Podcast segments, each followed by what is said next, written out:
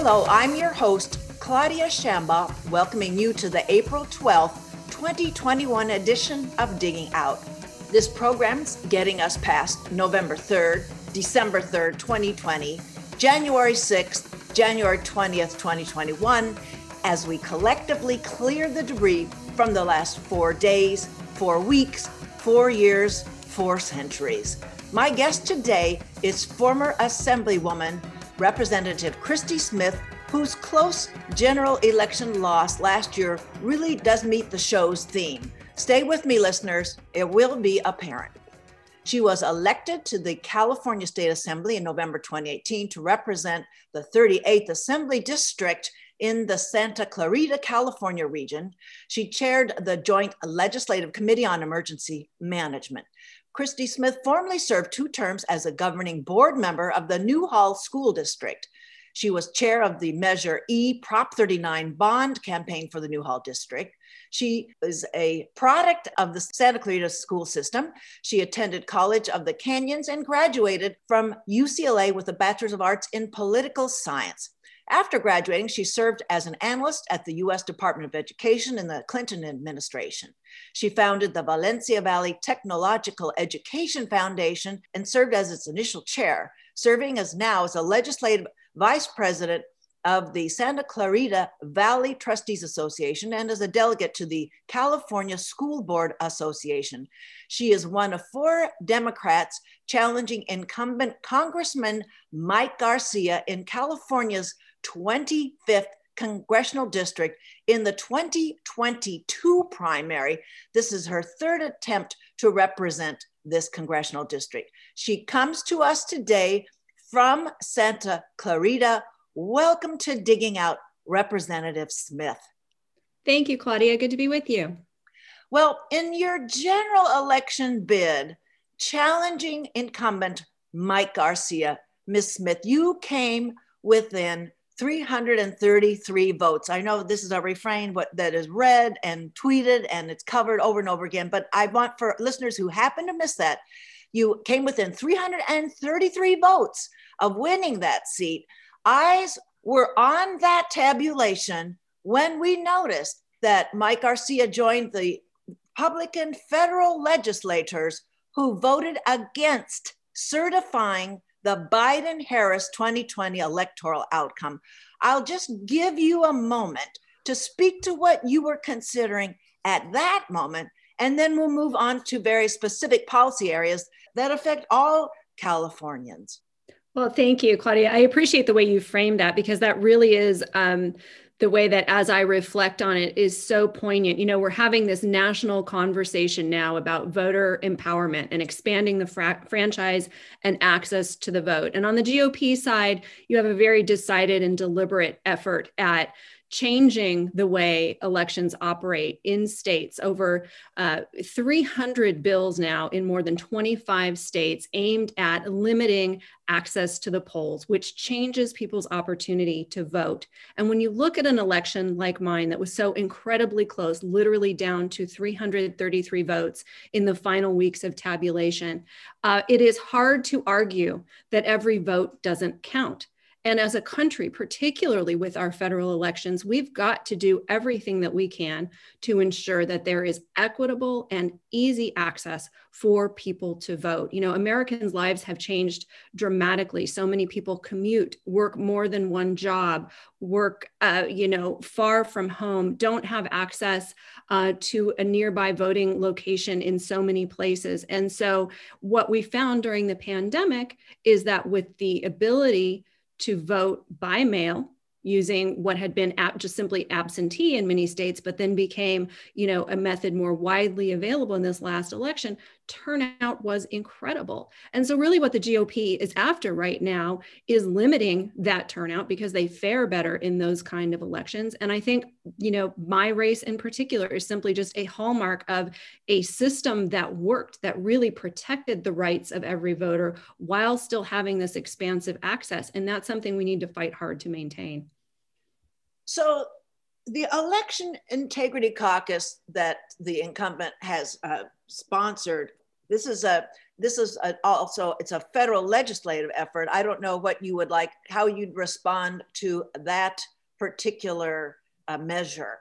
Well, you know, the irony is rich for me. You see the Republican delegation now trying to co-opt the language integrity.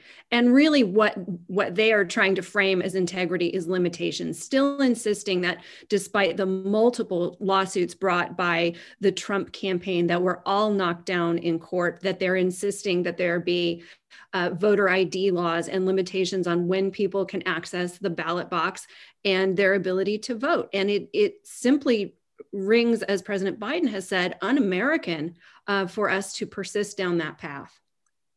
So, how have you, as you've tapped into, because your, your campaign is well underway, well ahead of the primary, June 2022, what are the responses you're getting? I don't mean the people that are working in your mm-hmm. campaign office, but the people, the, the the entity, the various institutions, the public that you're randomly encountering that such that you can during a pandemic right now, because that that pandemic certainly removed you from more immediate contact going into the general election, which was a big factor as you've talked about in the press. But let's I want to talk about what reactions are you getting to how the 25th is being represented in Congress? Yeah, there is a lot of concern. I mean, and I would certainly say, you know, that 333 vote difference was so small. There are already at least that many people with a considerable amount of buyer's remorse, particularly um, after uh, Congressman Garcia's initial um, vote, you know, that led to the January 6th insurrection to not certify the election results of states thereby disenfranchising or attempting to disenfranchise those voters' preferences in those states, and then subsequently to have voted against the American Rescue Plan, um, the, the, significant financial support that has now gotten us well on the way to having um, all of America vaccinated, uh, to having recovery in our schools and our local governments. He voted no on that. He's voted no on the Violence Against Women Act. So he is not holding true to what are the political leanings of a very diverse district, but where polling nationally shows those are widely popular bills and programs, even Republicans um, widely supporting those measures. And he finds himself, you know, to the extreme right of his own uh, communities. And so people are very enthusiastic that I'm, you know, offering myself uh, into this race again uh, because the constraints that we had last time, uh, given the, the cloud of the pandemic and our real desire on our campaign to keep our community safe by not doing that door to door outreach, you'll see a very different campaign this time. And I think people are ready for it. Well, and the stakes are high. It's already now the 25th congressional district is a priority for both parties. So uh, we we get to take a, a, a, lap here with you now to to uh, in the very beginnings of this this campaign. So I, I want to focus from here on mainly on the um, this whole idea of the notion of what is infrastructure. And I want to sort of break it down in so many different arenas. Is there for you, Representative Smith, is there an operating definition for you what infrastructure encompasses? Oh, I love this question. So, you know, traditionally we've looked at infrastructure as sort of the nuts and bolts and the rigging that holds our country together our roads, our bridges, our dams, our levees, our physical energy infrastructure. But what we've realized over the course of this pandemic is fissures that exist in our society that can be related to physical infrastructure for instance um, you know ventilation systems in many of our nation's outdated schools but also infrastructure in our healthcare system. We simply need more locations to provide people health care as we were seeing the covid crisis ramp up we realized that there were counties and communities across the country that lacked a hospital even with one icu bed let alone uh, enough ventilators. We know that care for our aging senior population, many of whom can no longer be cared for at home, we lack sufficient infrastructure and housing for them. Um, housing for our unhoused populations has become a crisis uh, across the country, particularly here in Southern California and California writ large, um, and as well as infrastructure for childcare. You know, when the world of work as we know it ground to a halt, and parents needed to be um, at home but still be able to work. Uh, this notion that we didn't have enough places for um, safe and easily accessible, affordable childcare across the country became immediately apparent. So, all of the measures that are included in President Biden's infrastructure spending package are incredibly important. And what they have allowed us to do is to start to think more broadly about those things that we do consider to be infrastructure and how important they are to our daily lives.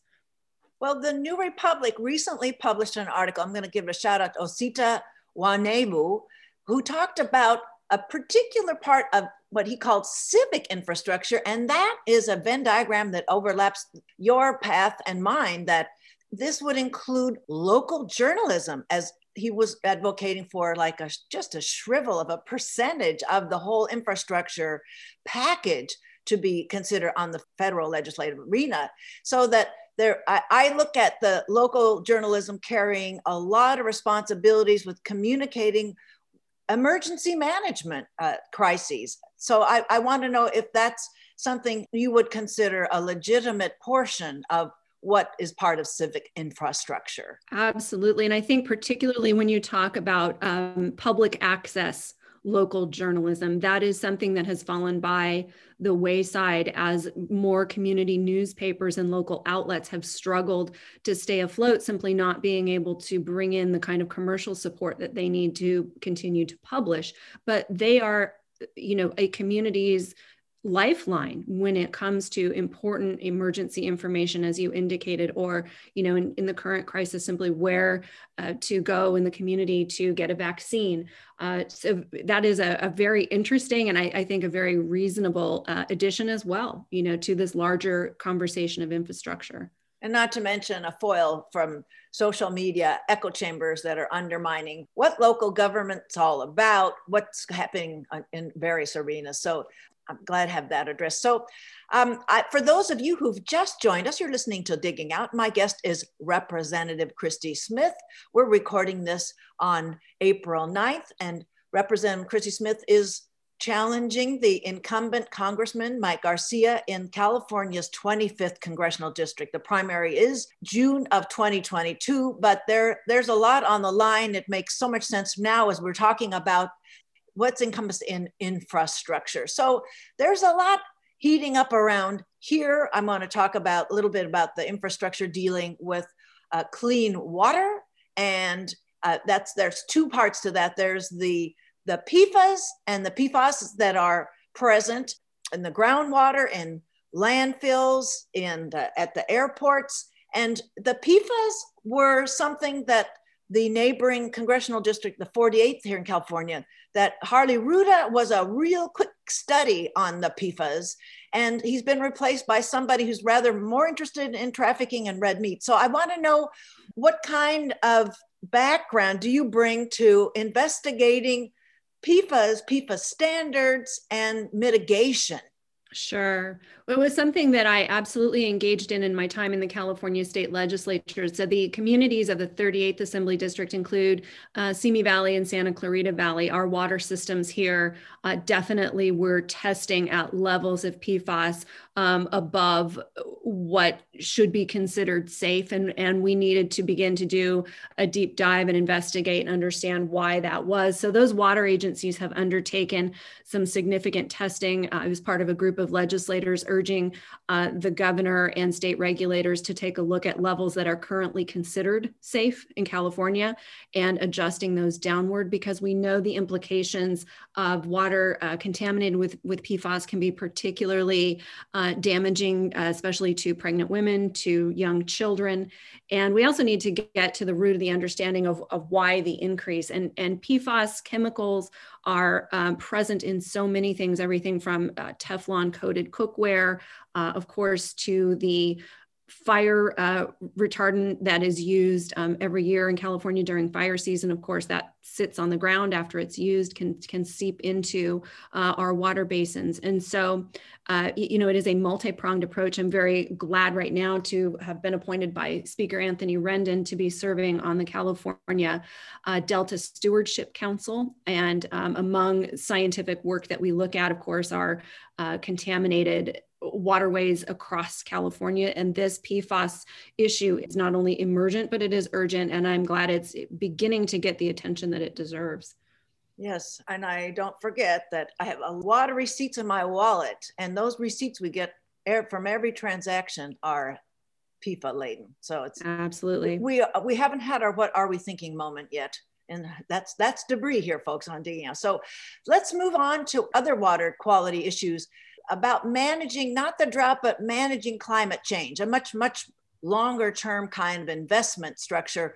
We're dealing with a desalination plant in the, the Poseidon project in Huntington Beach.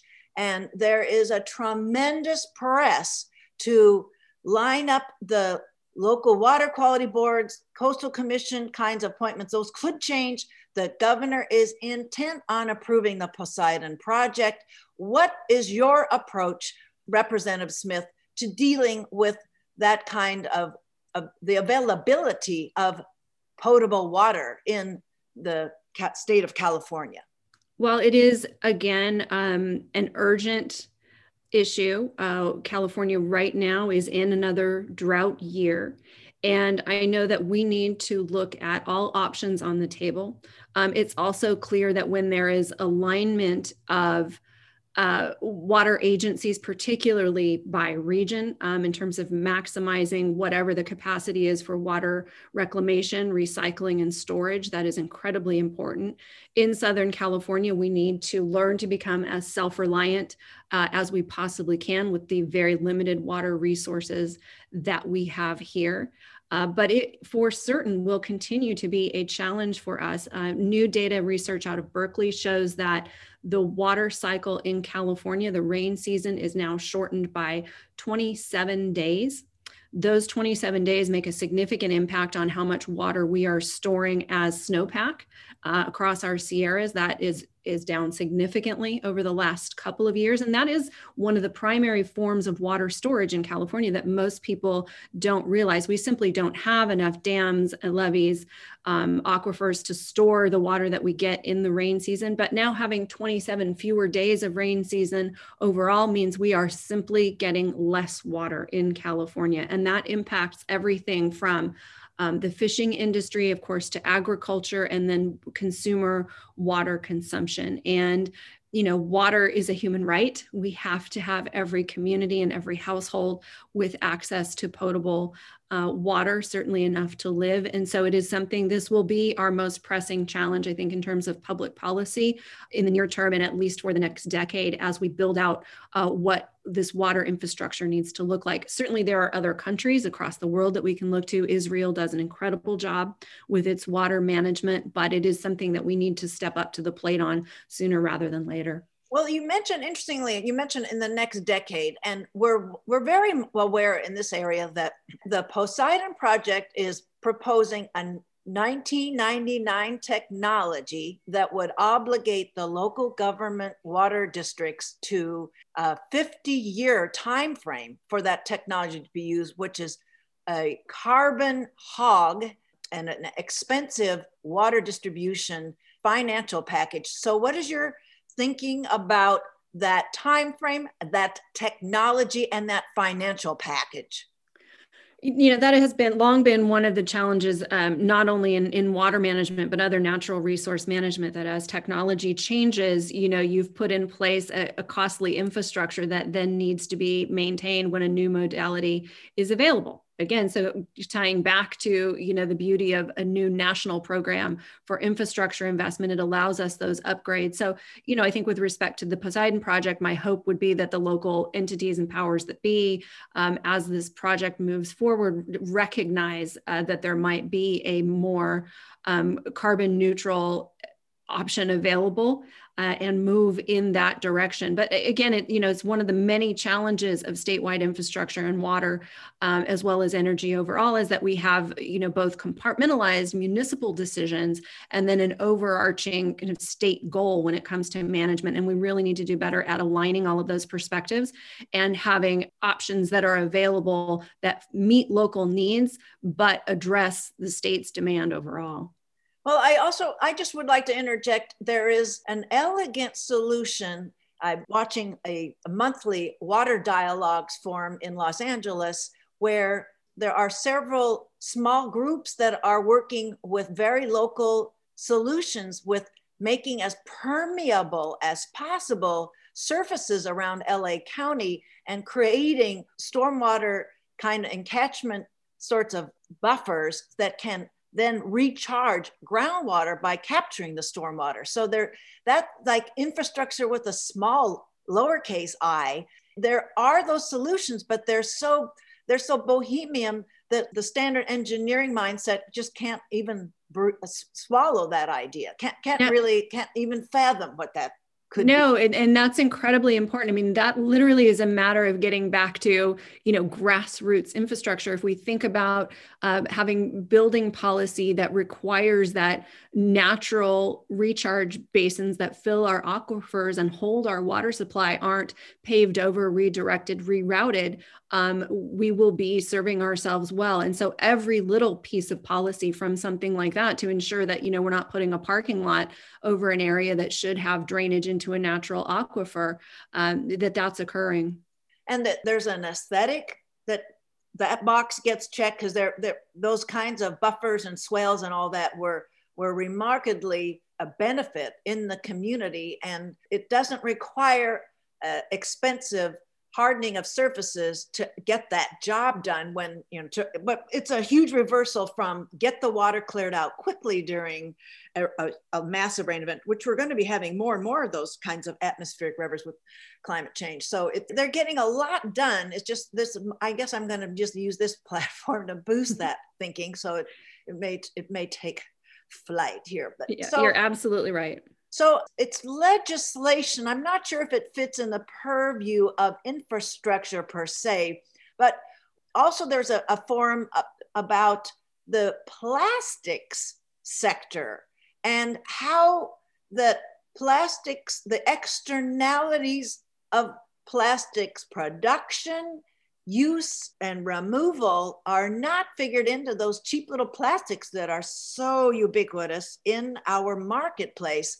I want to know what kinds of legislation would you be or have you been involved with maybe at the state level what you envision would would meet the needs here in the federal level that that legislate producer responsibility as opposed to putting the onus on the consumer Sure. So last year in, in, the state legislature, uh, there was a bill, co-authors uh, Senator Ben Allen and Assemblymember Lorena Gonzalez, that sought to get us on this path with plastics recycling in California. Um, as you're well aware, we are not recycling plastic in California anymore, nearly to the extent that we need to be a small a fraction of, of what we put in our recycling actually is getting recycled right now. Um, there are many, again, if we look for global examples of, of what can be done with plastics recycling and remanufacturing, um, there are, they are plentiful, uh, but we need to start that here in California and, and having it be an onus um, on an infrastructure, on a system where publicly there can be recycling, but also uh, the producers need to be in, involved in this. Um, we cannot have this never ending supply of single use plastic that ends up in our landfills. Uh, it, it will catch up to us so much sooner than we realize. In fact, it already is and uh, it, it is an urgent matter. So I'm very hopeful that the California legislature again will pick up this matter this year and, and be able to move somewhere on it but I'm with what is it a nine nine or ten percent rate of recycling. I think that's like the national average. And so when I when I go to the marketplace, I am really hard pressed to find products that are not wrapped in plastics that aren't recyclable. Even I mean, we're setting aside that there are some recyclable products out there, but much of it is not recyclable at all. Right. I, I'm in a squeeze play. What am I going to do? I just not buy anything. And you know, I, that's where I'm I'm interested in what the legislative role is here in enforcing producer responsibility with getting those externalities addressed. Right. I mean, and, and and that's the other look at it, right? Is is do we start to more consistently and heavily regulate what packaging looks like? I I can remember going to a, a well-known organic food store a right. couple of years ago, and the they had bulk peeled, storage or the bulk purchases, right? Yeah, they well they had peeled an, an actual orange and then put it inside of a plastic container. And I thought, you know, an orange, if anything, you know, comes in its own container already, and right. and so we really do, you know, and I appreciate that you as a consumer are making those those choices. I certainly try to.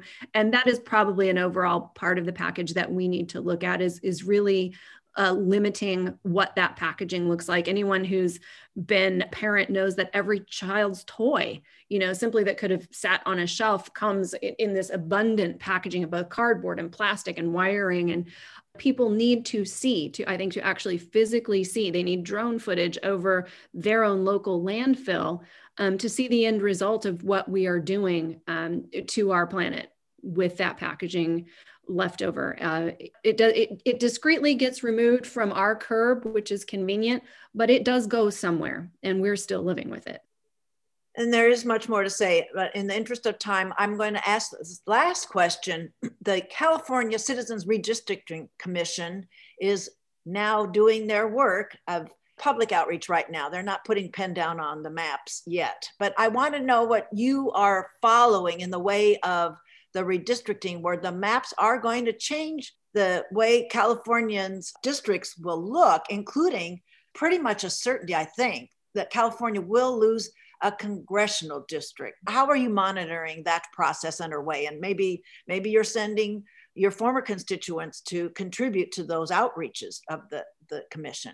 Well, I, you know, I would love to start by saying that these are the days that I'm so proud to be in California, where we have figured out a way to do this that is nonpartisan, that is balanced, that is unbiased, that allows the public considerable opportunity uh, to weigh in on what those boundaries look like for the communities and, and who will ultimately represent the communities that they live in. Uh, the commission is tasked with a, a, list of bullet points of things to consider, keeping communities of interest together wherever possible, optimizing um, minority and marginalized community voters so that their voices are heard as well. And so the process ordinarily would be starting early because the census data is so delayed. We're hearing that a first draft of maps now might not be available until sometime uh, in the fall, late September to early October, perhaps. Once that's available, there is a very robust public process in California for those maps to be vetted. Um, it is possible that we might be losing a congressional seat in California after reapportionment, and that's the decision uh, that occurs with how many Americans will one member of Congress represent in each given state. Uh, but you know, again, I, I think we can hold our process here up as a national model of how it ought to be done. And um, I would encourage anyone who's interested. There's there's tremendous resources online if you're interested in what happens at your local community on how these maps are drawn for everything from your local school board all the way up to your member of congress. Um, do engage in the process. It is rewarding. It is fascinating. And um, you know we're just so privileged here for all of us to be able to be a part of that. Not in, in, the service of shameless promotion, but I did on my other show, Ask a Leader, I, I spent a whole hour with the Huntington Beach redistricting commissioner and the Stockton redistricting commissioner. And I teed up the whole interview with we have one less thing to worry about when we have our redistricting commission and independent commission serving us here. Absolutely. Well, I thank you, Christy Smith, for your time today. I really appreciate it. I enjoyed our time together. Thank you so much, Claudia. My guest was former Assemblywoman Christy Smith, candidate running in the California 25th Congressional District in the 2022 primary. We're recording this on April 9th. Next week, UCI sociologist David Snow will talk about homeless encampment demolitions, such as what we witnessed at Echo Park in Los Angeles. Talk with you next week. Thanks for listening.